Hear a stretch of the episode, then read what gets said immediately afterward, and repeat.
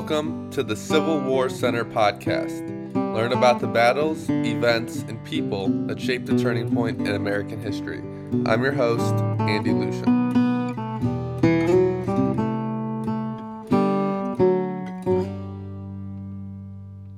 Today we are joined by Reignette Chilton.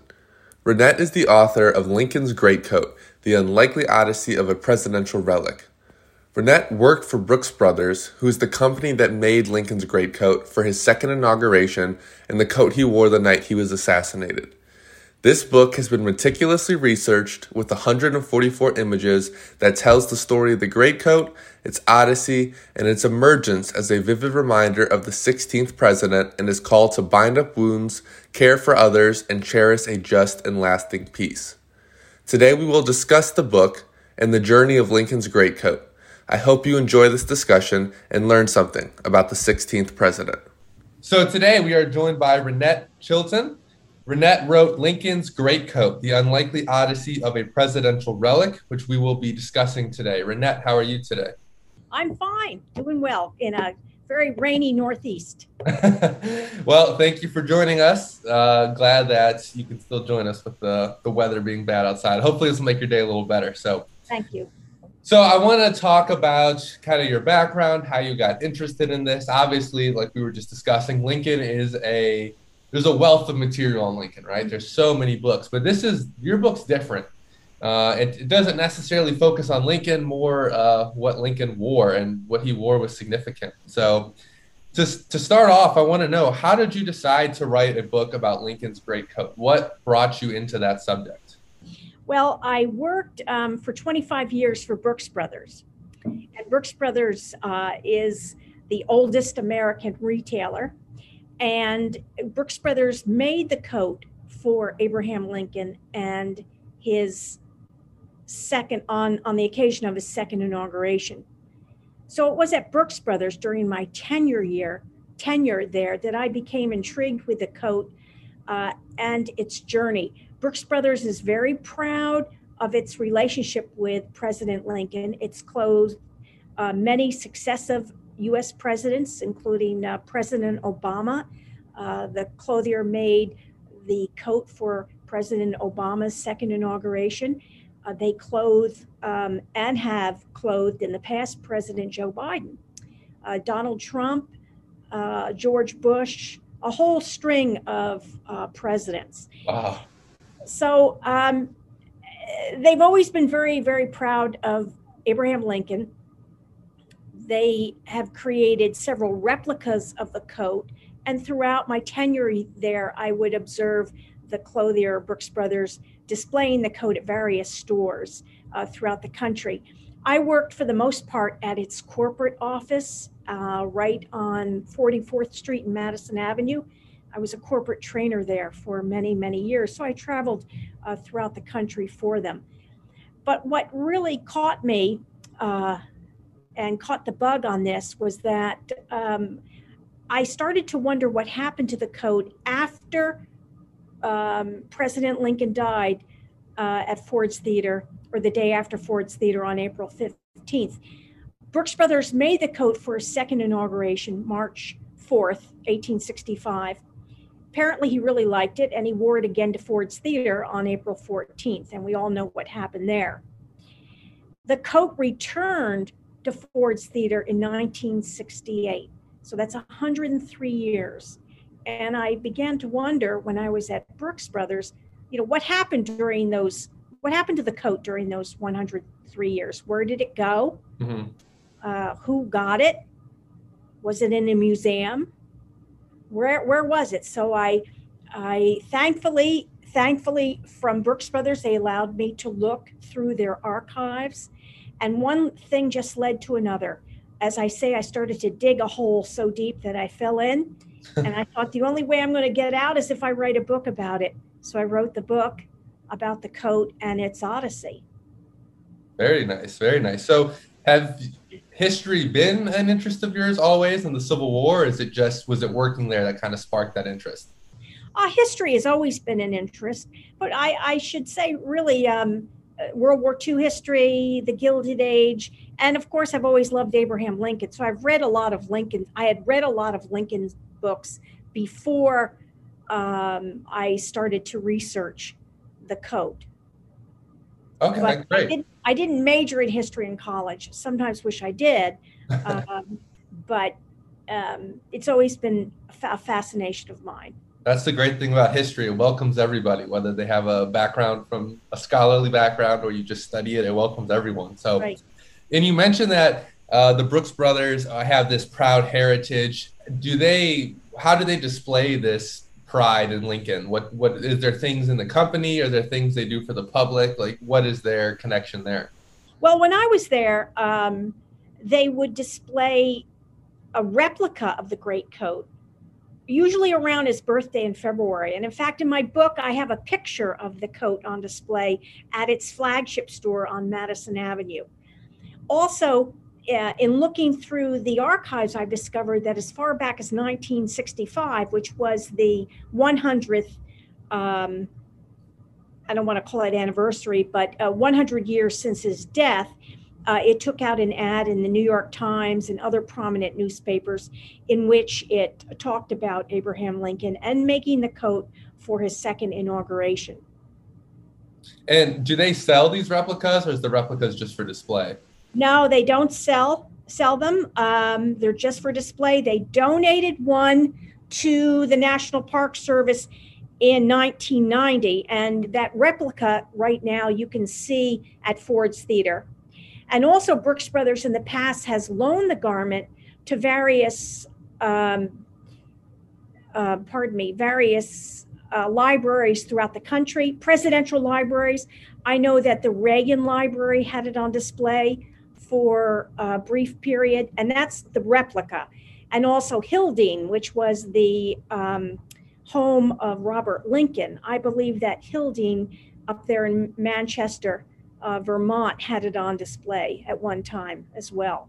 So, and then the store, the various stores uh, do display it. I know it's been on display in Boston. Washington, D.C. is a big one, it's been there, and the New York stores. I'm sure there's some Lincoln impersonators who'd love to get their hands on one of those. So that's why I had to ask. Yeah, yeah. so sure. you, you mentioned writing this, you dug into the archives at the Brooks Brothers. So what what totally went into writing this book? What what was the process? What kind of research did you have to do? How long did it take? Well, it took me a few years, like about seven or eight. Keep in mind, I was working full time, so I call this a labor of love. But it took a lot of research. I went through the Brooks Brothers archives. They're part of the uh, History Factory located in Virginia, right outside of Washington, D.C. I made a couple trips there to the history archives. And then, as I would find other documents, as most researchers know and historians know, one document will lead to another document. So, of course, I spent some time at the Smithsonian um, Institution. I worked with their archives uh, department. I was at the Library of Congress quite a bit, and I did spend a lot of time at Ford's Theater uh, behind the scenes working with the um, park rangers. They supplied me with quite a bit of documentation. The Chicago Historical Society uh, was very generous with their time as well. The um, and various um, other uh, record groups throughout the country. Wow, so, so very intensive. And a few of the other authors I've talked to, uh, recently we talked to Dr. Jonathan White. He wrote two books on Lincoln. He kind of had a similar thing. Takes years, lots of uh, primary source archives are digging Yes. through. So why the books, the Brooks brothers? Why did Lincoln get his great coat from them? Was there a significance there that he chose them? Uh, no, Brooks Brothers was um, a well respected uh, clothier at the time in the 1860s. The shop opened in 1818 uh, in lower Manhattan on Catherine and Cherry Streets. Business was great. And uh, in the 1850s, um, Brooks Brothers opened another shop on uh, Broadway and Grand Street. It was a very, very beautiful building and they catered to you know the elite of society back then unfortunately, um, as recently it's recently been discovered, they also sold clothes to uh, plantation owners who, in turn, clothed their enslaved um, folks who live who clothe clothe the enslaved with uh, livery jackets, etc. And that's a very sad part of the history that I hope that Brooks Brothers will, you know, eventually own up to. But by Lincoln's time, uh, Brooks Brothers had clothed captains of industry, veterans. They made uh, uniforms for the Army and for the Navy. In the Civil War, they clothed uh, Generals uh, Sherman and Hooker and Sheridan. And they even made clothing for General Grant and eventually President Grant. Now, Lincoln, I just want to add something here. Lincoln was really not into going to stores, and we have no record that he ever shopped at Brooks Brothers. In fact, as president, um, he never returned to New York City, except for once when he quietly passed through the city on his way to West Point. So there is no record of him visiting a Brooks Brothers store.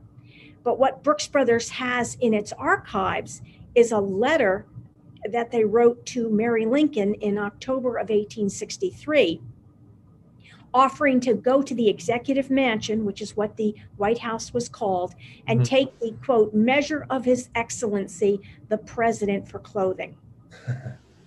That's very cool.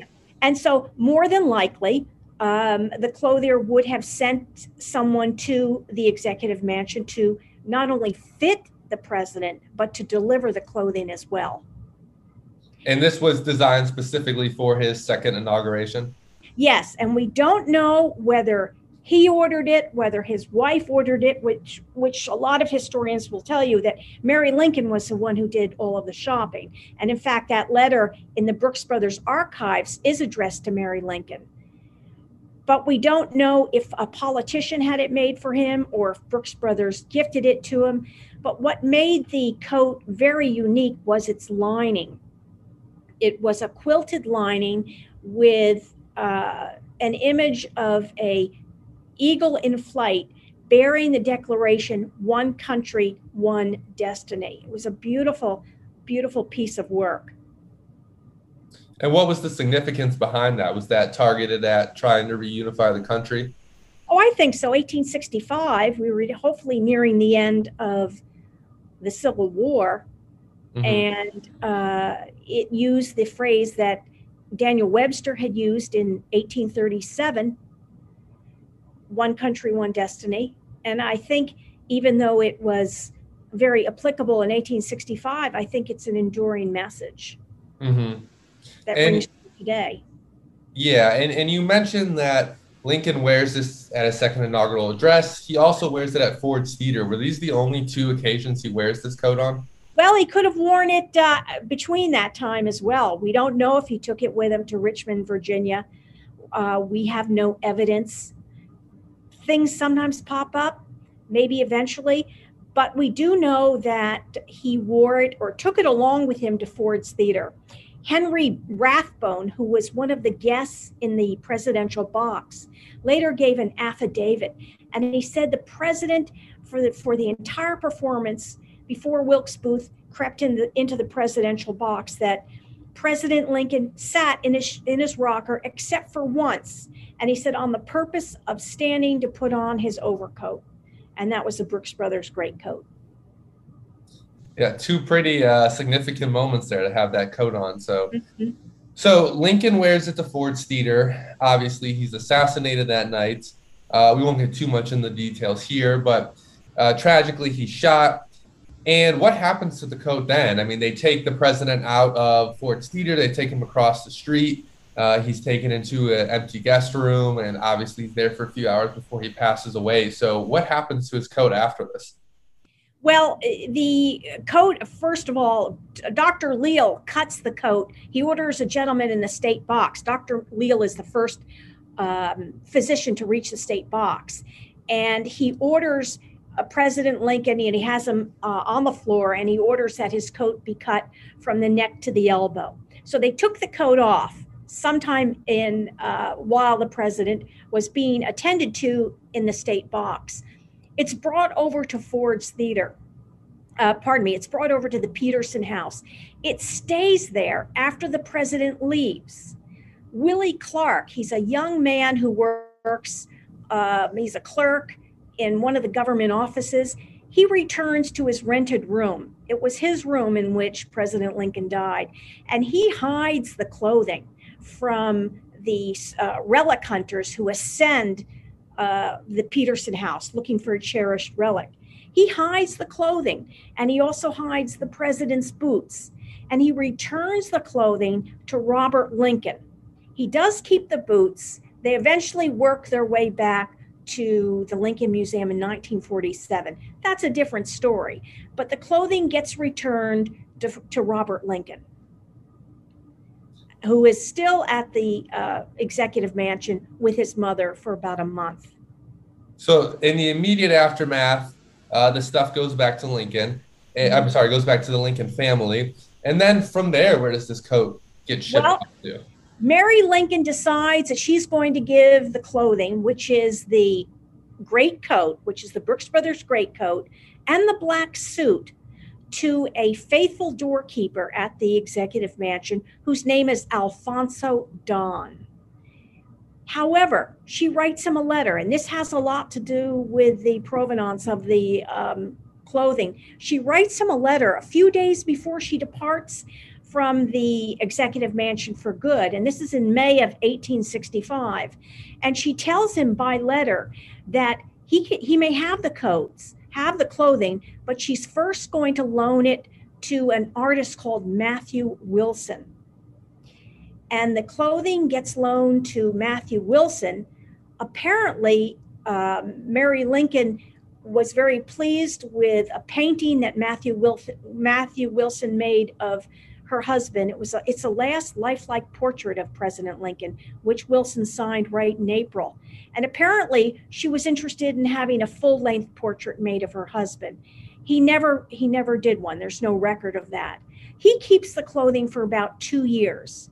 While he's holding on to the clothing, a young woman named Vinnie Ream, she's a sculptor, she she wins a prize commission to sculpt a statue of President Lincoln, and she asked to borrow the clothing. And there's a big brouhaha, and that we could we could spend the whole uh, time just on that. But there was so much objection to having her even sculpt the um, late president. And Mary Lincoln objected to it. Uh, there were senators and what was the objection there? Well, that she was young. Uh, they called her a pretty win- woman and her sex, a pretty woman of winning ways. They didn't feel that she had the experience to sculpt such a monumental task. And Mary Lincoln writes to Alphonso Don and she says, You've got to claim the clothes and claim them quickly. And then she says, Burn this letter and share contents with no one. Well, Alphonso Don didn't burn the letter, he kept it, and that was part of the uh, supporting documentation. Vinnie Ream goes on to sculpt this beautiful statue of Abraham Lincoln, which today stands in the Capitol Rotunda. And it was unveiled in 1871. And so, sometime after that, the clothing finally gets to the doorkeeper, Alphonso Don. And why did Mary Lincoln choose Don to give the great coat to? Why was he their choice? Good question. In her letter, she write one of the letters that she writes to him, and we have three letters on file uh, she says, for your devoted attentions attentions to President Lincoln, I gave you those clothes. And then she asks him something which he did honor for the rest of his life. Retain them always in memory of the best and noblest man who ever lived. Wow. He, he didn't know the Lincolns very long. Alphonso Don was a police officer with the Metropolitan Police. He met the Lincolns right before Lincoln's second election in November of 1864. He was ordered to report to the executive mansion. He was assigned to guard the president. He only did that for about two months. And in January, he assumed the position as a doorkeeper. He stayed there until just a few mo- months before he died in the 1880s. He stayed through successive uh, presidential uh, terms he was especially kind to the Lincoln's fourth and youngest son, Tad. And I think that that might have endeared him to the Lincolns. On the very night that President Lincoln was at Ford's Theater, Alphonso Don was with uh, Tad Lincoln at Grover's Theater. And it was there that the house manager announced the president had been shot. And Don takes Tad home, or Taddy as they called him, back to the executive mansion and stayed with him and comforted him. And that may have endeared him to uh, Mrs. Lincoln in particular. Mm-hmm. So Don gets the coat. Uh, he holds on to it throughout his lifetime. He serves throughout various presidents. Then what happens to it when he passes away? Where does this great coat go to next? Well, that's great question. He leaves it to his son Frank and daughter-in-law. And throughout the rest of the 19th century, the clothes pretty much rest quietly with them. It's the turn of the century and it get and as as things get closer to the centennial of Lincoln's birth in 1909 that Frank and Catherine Don realize that they have something of historical historic value.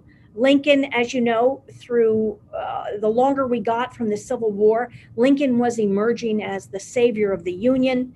Um, the Lincoln Com- the Lincoln Memorial Commission was formed. There were great tributes made during his um, during the centennial of his birth, and equally important, Frank Don did not have the sentimental uh, um, attraction to the coat that his father had. He realized that it had that it had something of historical significance, so he set out to place the clothing in a museum or with a historical society.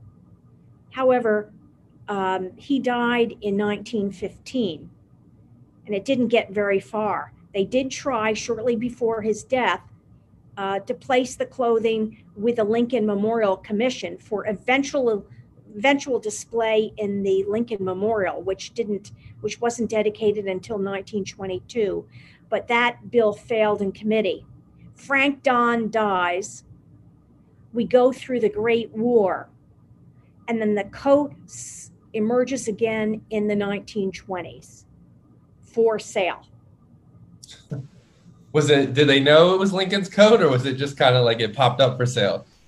Oh no, they knew it was. They knew it was Lincoln's coat, and this is what happened in the 1920s, early 1920s. Frank Don's widow, her name was Catherine.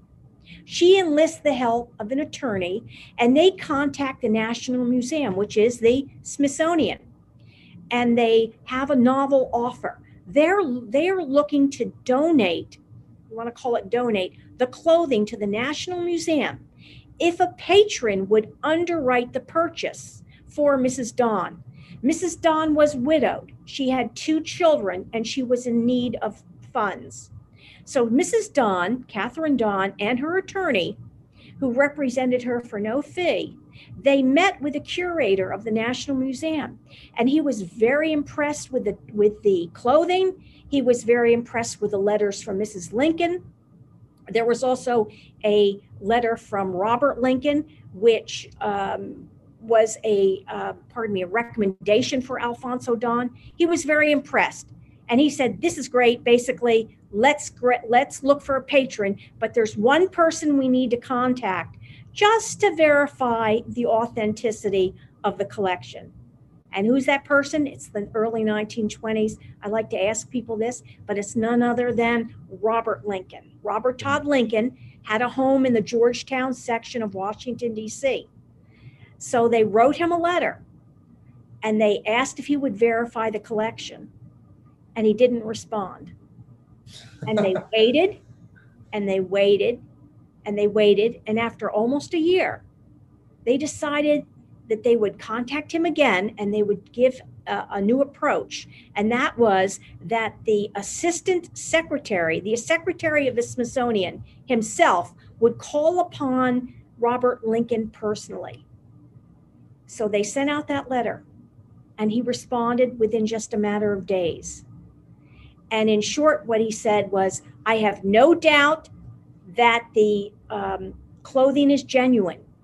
However, he made a very unusual request He said, I wish that the clothing would be put away hereinafter and after and uh, stay basically secluded and not be put for sale. And what he was basically saying was hide the clothing.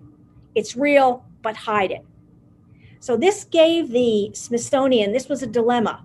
They, they looked over his letter. I read through uh, internal memoranda that went back and forth, and they still were interested in getting the clothing if a patron would come forward and pay, you know, Mrs. Don for the clothing. But they were in a dilemma. They they wrote in their memoranda that they said Robert Lincoln doesn't want this displayed. So what are we going to do? Well, they didn't have to worry about it too much because no patron came forward. I mean, back then, I think news traveled among their social circles rather quickly, and I don't think anyone wanted to buy, come forward, and to purchase the clothing, knowing that Robert Lincoln did not want it to display in the National Museum. And why did he not want it displayed? Well, we don't know. He didn't give a reason. What I speculate in my book was perhaps he didn't want uh, another embarrassing uh, debacle about the old clothes scandal. In 1867, Mary Lincoln tried to sell some of her clothing at a pawn shop in New York City. And the, once the press learned of her intentions, they pounced on uh, her desire with scathing critiques. They mm-hmm. called her the unhappy lady. They mocked the condition of her clothing. Uh, this was carried throughout the country, and it was very embarrassing, I'm sure, for Robert Lincoln, who seldomly talked about his family, at least publicly. And perhaps he didn't want to go through another embarrassing uh, moment with um, this. We're not sure. We're mm. not sure. Maybe he just didn't want this clothing on display and folks would come and criticize it. Who knows? He just wanted it put out of the way. So Robert Lincoln wants it hidden. We get to the 20s. The Smithsonian is unable to purchase it. The Don family still has it. Where does this great coat end up next? Well, Catherine Don still needs the money. They tried the Lincoln Memorial, they tried the Smithsonian, and so their next step is an auction. But before they put it up for auction, they contact Brooks Brothers, and this is in 1924. And Brooks Brothers, by that time, they knew of the great coat. They were very proud of creating the great coat, but they didn't know that it still existed. And in January of 1924, they were enlightened to the fact that the great coat still existed. And the Don family offered to sell the coat to Brooks Brothers, and they replied by telegram. They were very much interested but the price was too high. The Don family wanted over $20,000. So Brooks Brothers sends in a matter of 2 days, Brooks Brothers replies with a with a telegram with just two words, not interested. and that was the end of that. So then the Don family that now they're really running out of all sorts of options, and they decide to put the clothing up for sale at an auction house in Philadelphia, Stan Henkels' auction house. He was a renowned auction merchant. It was a great choice. It goes on uh, auction in February of 1924. They get a lot of publicity. The papers talk about it.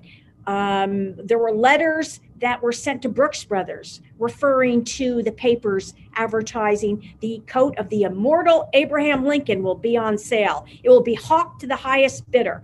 There were some newspapers that even criticized it. Um, and in fact, um, one man wrote a letter and he said, if Abraham Lincoln knew of this auction, he would rise from the dead and strike the very idea from from the from the brain of the people who thought about selling it. And so it had a lot of mixed reactions, but nevertheless, it went for auction. Now, the Don family wanted to realize more than $20,000. They didn't get very far, they got 6,500. But here's the mystery the man who bought that coat said his name was Mr. Douglas. And the newspapers wanted to know more about this mysterious buyer but no one would give out any information about him, not even the auctioneer. He said it would be unethical for me to talk about this. And so the press got a little curious. they wrote clothes go to Lincoln's clothes go to a quote, Mr. Douglas, close quote, for 6,500. Others mocked the paltry sum that went to this mysterious gentleman. Who was he? They asked. And I believe that they would have revealed his mystery, but suddenly there was something brewing from Chicago, the land of Lincoln, Illinois. The Chicago Historical Society immediately, within a day of the auction, said, Hold up, hold up, Philadelphia. We have the coat Lincoln wore. You don't and they accused the Don family and the auctioneer auctioneer in Philadelphia of engaging in crooked work. And so who had the real coat then? Well, that wasn't solved for another 25 years. Um, the Chicago Society emerged as the uncontested winner of the coat. No one would challenge the provenance of the provenance, pardon me, of the coat that the Chicago Historical Society was displaying. A wealthy benefactor, his name was Frank Logan. He purchased a frock coat, not an overcoat, but a frock coat from um, two White House employees in the 1890s. He put the coat on display for many years and he eventually donated it to the Chicago Historical Society a few days before the auction. And I believe the Chicago Historical Society was not going to cross its wealthy benefactor. And they went with Frank Logan's word that indeed that was the coat. They had the coat that President Lincoln wore to Ford's Theater. There was a lot of confusion. Um, Brooks Brothers tried to get it settled through the years. They wrote to the Chicago Historical Society. They said, Does the coat have an emblem? Does it have a design? Is there a motto in the coat? And they would never get any answers. The daughter of Catherine Don, she died, wrote to the Chicago Society, uh, Society, Historical Society in the 1930s. And she said, I'd like to absolve my mother of, of the label of crooked work. She, she went to her death thinking that she was involved in some kind of crooked activity. And I'd like you to look at the clothing and the uh, correspondence. And they they wrote her a nice letter, but they said basically, we're not interested in your item. So the coat, the Don collection rested under a shadow of suspicion for about 25 years. The Don family, by this time, it's Alphonso Don's granddaughter, Catherine. She has it in a lockbox in a bank somewhere outside of the DC area. And the Lincoln coat stays on display at the Chicago Historical Society and it fascinates visitors. Eleanor Roosevelt wrote about it in her My Day column. Various journalists spoke of the coat that Lincoln uh, wore when he met his untimely demise. And it went on for 25 years until 1949. And then Shall I continue and tell you what happened? Yes, and please. then in 1959, the director of the Chicago Historical Society, his name was Paul Angle, a well known, renowned Lincoln scholar, examined the evidence again. He had seen the evidence in the 1930s when he was the director of the Lincoln Centennial Association, which later became the Lincoln Abraham Lincoln Association, which exists today. However, he got to see the evidence again and he examined the affidavits. There were affidavits there from Brooks Brothers attesting to the genuineness, uh, the, the uh, to the coat. There were letters from Mary Lincoln. He looked at the clothing again and he finally decided yes, the Don family has the clothing. So what he did was he wrote an internal memo in 1949 in which he said um, the clothing uh, that the Chicago Historical Society is not genuine. And he removed it. He said, I have this day removed from exhibit the Lincoln frock coat on display at the Chicago Historical Society. He later told a fam a, a newspaper reporter in the early 1950s that he said, I concluded the coat was a phony and quietly hid it away. So that was a great uh, day for the Don family, but they didn't find out about it until the 1950s. um, when Guy Allison, who was a syndicated columnist, contacted Dorothy Don Smith. She's now the granddaughter of Alphonso Don, and told her about it. And I'm I'm sure she was very relieved, not only to have um, the its authenticity established, but I think her mother was finally absolved from the unjust accusation of crooked work. So all the while, the real overcoat is just sitting basically tucked away from the time Lincoln is killed till we get to the 50s, 60s. Yes, and you know where it's tucked away in a bank vault, vault, and in paper bags. They stored it in paper bags. I always wonder, was it Piggly Wiggly or was it A and P? They were just grocery bags. Wow. Yeah, in a bank, in a large, extra large um, uh, safety deposit, safe deposit box. So when they verify that this is the real code, I'm sure people now want it on display. So what happens to the code at this point? Well, they try uh, to sell it a few times, and this is the 1950s, the 1960s. Uh, they made a few more attempts to sell it to the Smithsonian Institution. The Smithsonian, again, wasn't interested.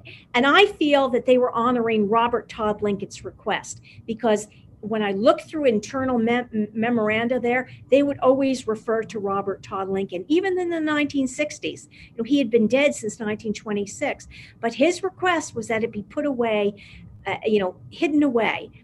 And I also think that the Smithsonian um, didn't want it because uh, one of the reasons why they rejected it was uh, in the 19, 1964, one of their rejections, it was just months after John F. Kennedy's untimely death. And I don't think they wanted anything connected with assassination at that time. Mm-hmm. The Don family dropped the price even in 1964 to 15,000. That's as low as they went. They went anywhere from 100,000 to 50,000 to 20,000 and their their lowest price was 15,000 in 1964 and the Smithsonian at that point just wasn't interested. It wasn't the time uh, after JFK's death uh, to pursue anything that had to do with assassination. Mm-hmm. So Dorothy Don, she's getting up there in age. Uh, she's the granddaughter. Uh, her husband uh, passes away uh, in the early 19 in early 1967 it looks like the clothing is just going to pass on to their grandchildren. You know, they had tried the uh, Lincoln Memorial, they had tried the Smithsonian several times. It had gone up for auction. Uh, they had even tried Brooks Brothers twice, and it was rejected. Um, so I, I think they just pretty much would have forgotten about it, except after Dorothy Don Smith's husband passed away, she met with her, her husband's estate attorney uh, in the at the Wachovia Bank in downtown Greensboro, North Carolina, which is where Dorothy Smith was living.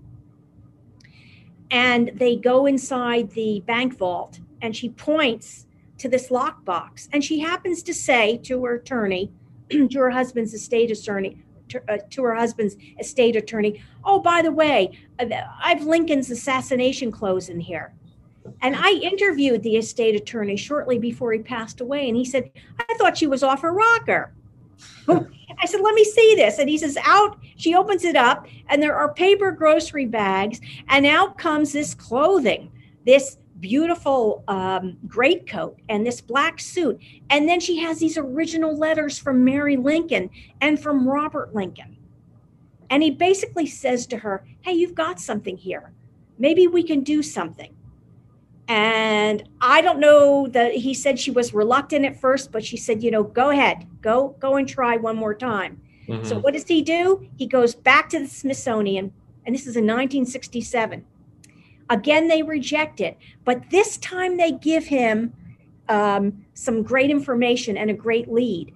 Ford's Theater is is uh, is getting Ford's Theater is going to reopen in 1968 as a living memorial to President Lincoln and his love of the theater.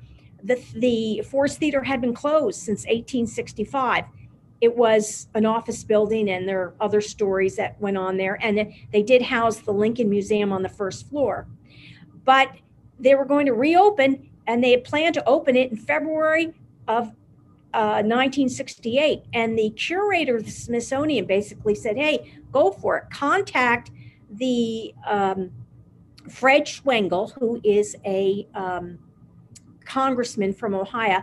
Ohio. He was he was behind one of the efforts of the restoration. He was the chair of the Capitol Historical Society. So he had some good leads.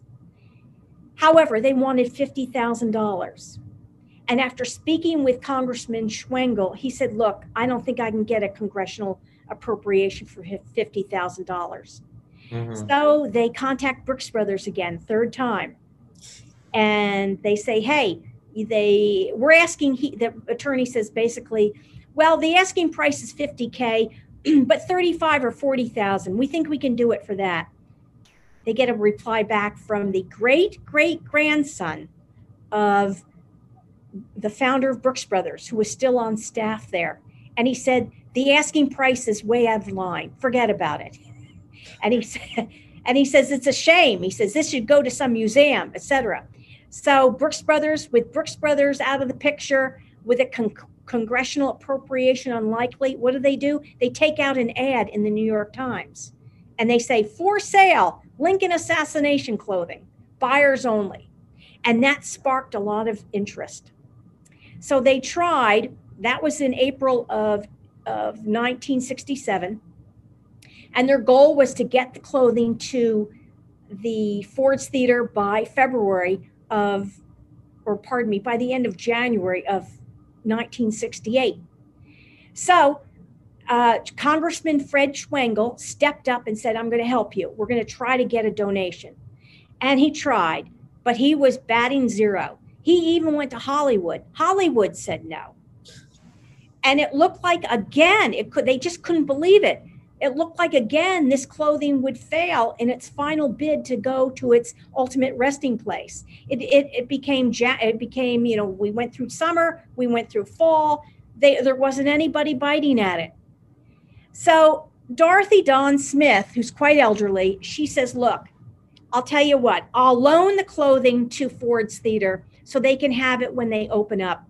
Um, and they had a lot of gala events, and they were very pleased that there was going to be a loan of the garments. But her attorney said, Look, she'll loan it to you, but she still needs to sell it. And they said, Okay, okay. It just didn't look good. But just a few days before the rededication of the theater. Congressman Fred Schwengel, who had tried unsuccessfully to get that clothing purchased, he went here, there, and everywhere. He has to attend an annual meeting of the American Trucking's Trucking's Trucking Associations. Has nothing to do with Lincoln and nothing to do with his quest. But as a congressman, he sat on various committees and he had to go to a lot of luncheons. He goes to this luncheon and he sits next to the secretary of the association. He doesn't even know this guy. He starts talking to him, and their light conversation soon turns to Schwengel's quest to get the relics placed in Ford's Theater.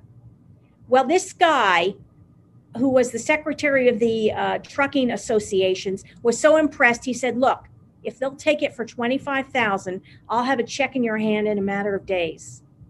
Schwengel goes back to Dorothy Dawn's attorney, tells him the good news. She takes it, and just one day after the dedication of the Ford's theater and the new and the Lincoln Museum, the clothing returned to um, Ford's Theater. Uh, the American Trucking Associations uh, donated the clothing to the Capitol Historical Society, and the Capitol Historical Society turned it over to the Department of the Interior. Wow. And, and they're returned. Yeah, just by a chance meeting. And after all that time. It's very surprising that no one would, in all that time, want to pick up, uh, like a hundred years, would want to pick up a piece of history like that. But that's incredible. So so it makes its way back to Ford's Theater finally. Yes. Is that where it stays then until the present day? Yeah, it's it's there. Uh, it it was removed from permanent display in 2011 It's in storage now. It emerged twice in 2015 on the occasion of President Lincoln's 150th remembrance of his birth. They had it on display there uh, right outside in a building across the street from Ford's Theater in an ex- exhibition called Silent Witnesses. And it's currently on display now at the Metropolitan Museum of Art. And it's there until uh, September 5th of this year. And it's part of the exhibit In America, an anthology of fashion. Now, the reason why it was taken off of display in 2011 was that the lining, the intricate lining, was deteriorating. And it went through a lot of uh, uh, a lot of attention, a lot of care all those years. When it first went on display, uh, Ford's Theater wasn't climate controlled. It was exposed to lighting, humidity, temperature fluctuations, even they said people's breath. And it wasn't in, the, in, in a proper case. Mm. But time, as time emerged, preservationists tried to save the garment, the beautiful lining, but they felt that it was deteriorating at a rapid rate. So it was removed from permanent display in 2011. They now display the beautiful greatcoat that uh, the replica that Brooks Brothers donated in 1990. But you have a rare chance to see it now in 2022 at the Metropolitan Museum of Art in New York. They display the coat closed. They don't show the beautiful lining, but they have some pictures of it. And of course, they're selling my book there, which is very nice of them in their shop, uh, which tells the story in detail. I have a lot of pictures in my book about the lining, and I go into great detail about the coat and its deterioration. That's incredible. Yeah, I, am definitely going to have to try to make a trip out there to see that because yeah. it, it seems like a very rare thing these days. And researching this, I saw that they had it on display in 2015. I didn't know it was on display again. So his great coat has nearly as interesting of a story as Lincoln himself. Am I correct in that? I think so. Yes, indeed. And, and this is an aspect of Lincoln. Obviously, taking this back to the beginning, we talked about the wealth of Lincoln material out there. This is something that stands kind of alone, correct? It does. It's it's an untold story. Uh, my book right now is the only one out there about it, um, and it gave. I had a great perspective working at Brooks Brothers, so I had great access to the archives my research is really uh, primary source material. Mm-hmm. And um, I have about 150 images in there. And it really is, as one textile preservationist called it, a seminal part of the American story. It weaves in and out for 100 and you know 50 years now. Um, but the coat endures, and I think its message, "One country, one destiny," is very timely, and it's an enduring message. Uh, you know, he wore it during a time of great civil uh, strife, a terrible time in our, our country. And we were healing, we were hopeful uh, when he gave his address in um, 1864. And during that time, 1865, I'm sorry, 1865, he talked about healing and he talked about caring for others, caring for the widow and for the orphan, and, you know, working toward a peace among ourselves and with all nations. And I think that Great Coat tells a great story. It's a symbol of that, of mm. his kindness. I like to think of it more as a symbol of that event rather than an assassination relic. Mm-hmm. So, uh, this sounds like a fantastic book, great research and a wealth of knowledge in there. Uh, is there ways that if listeners have questions or uh, would like to purchase the book, are there ways they could contact you, places they can pick up a copy of this book? Sure. May I, may I show you the book? Hold it up. Yeah, go for it. I'd love to see it. Here it is. Here, uh, Lincoln's great coat, and um, if you can see here, it's a, a lining here. It's called uh, "The Unlikely Odyssey of a Presidential Relic," and um, the publisher is McFarland. Now, the book is considered a textbook, so it's a little pricey. It is offered at on the McFarland website. It's also offered on Amazon if you're in New York City at the Met, the Met shop is selling it currently.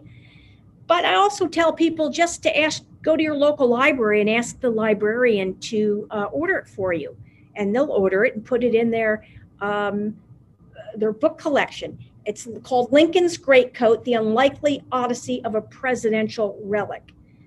You're also welcome to contact me. I have a LinkedIn page. I have a Facebook page called Lincoln's Greatcoat, and I put a lot of tidbits and a lot of pictures and images from the book. I post that online. I've got quite a uh, following under that. Lincoln's Greatcoat. I'm also on Twitter, Reignette C. I post a lot of uh, pictures and images as well. I am working on a second edition. Hopefully, my publisher will um, accept it. And I hope to have it out by 2026 because I am hopeful that for uh, the 250th birthday of our country, that the coat will again be on display because it is a part of it's valuable Americana and it's a part of our, our national heritage. Yeah, it sounds like it's a piece of Lincoln history, but it's also a piece of American history. It was there through world wars, Vietnam War, the 60s. I mean, it touches on every American era. So it sounds like it's definitely yes, it representative of our it story. It does. And I'll just tell you one piece of uh, a little something uh, of irony. I grew up in a time where um, there was a lot of comparisons to JFK and Lincoln. You know, Lincoln's uh, vice president was Mr. Johnson uh, Kennedy's vice president. His surname was Johnson. I don't know if you ever heard of that, but mm-hmm. some yeah. of your listeners who are about my age will remember this. But here's something very interesting, and I note this in the second edition of my book. Um, when the clothing was unveiled at Ford's Theater in 1967, and I'll just show you a, a picture of it. I can show you. This is a, a picture of the clothing being unveiled uh, at Ford's Theater. And this, this happens to be Fred Schwengel, uh, the congressman who was very instrumental in getting the clothing. The photographer, uh, Cecil Stoughton, uh, took this unveiling picture. And this wasn't his only link to assassination clothing. He was also the chief still photographer during the Kennedy administration. And he took that iconic photo of Lyndon Johnson taking the oath of office aboard Air Force One with Jackie Kennedy standing next to him in her, um, she's wearing her pillbox hat. So that's quite a connection. Um, you know, the same photographer for both Kennedy, uh, for Kennedy, and then also took uh, Lincoln's clothing, uh, the unveiling of his clothing in 1967. Yeah. You know, uh, strange coincidences. Definitely, yeah. Is is there anything you would like to leave our listeners with? Well, um, I wrote the book uh, for really just anyone, um, whether you're a established Lincoln historian or you have an interest in uh, Lincoln history. I go quite a bit into the assassination. I call it that fateful night. There's quite a bit of history on uh, Brooks Brothers I call it a magnificent clothing house. I wanted it to appeal to anyone between 18 and 108. I mean, my, my 99 year old uncle, who's a veteran of World War II, U.S. Marines, 3rd Division, Semper Fi, um, he enjoyed it. And he's 99, or he, he read it when he was 98.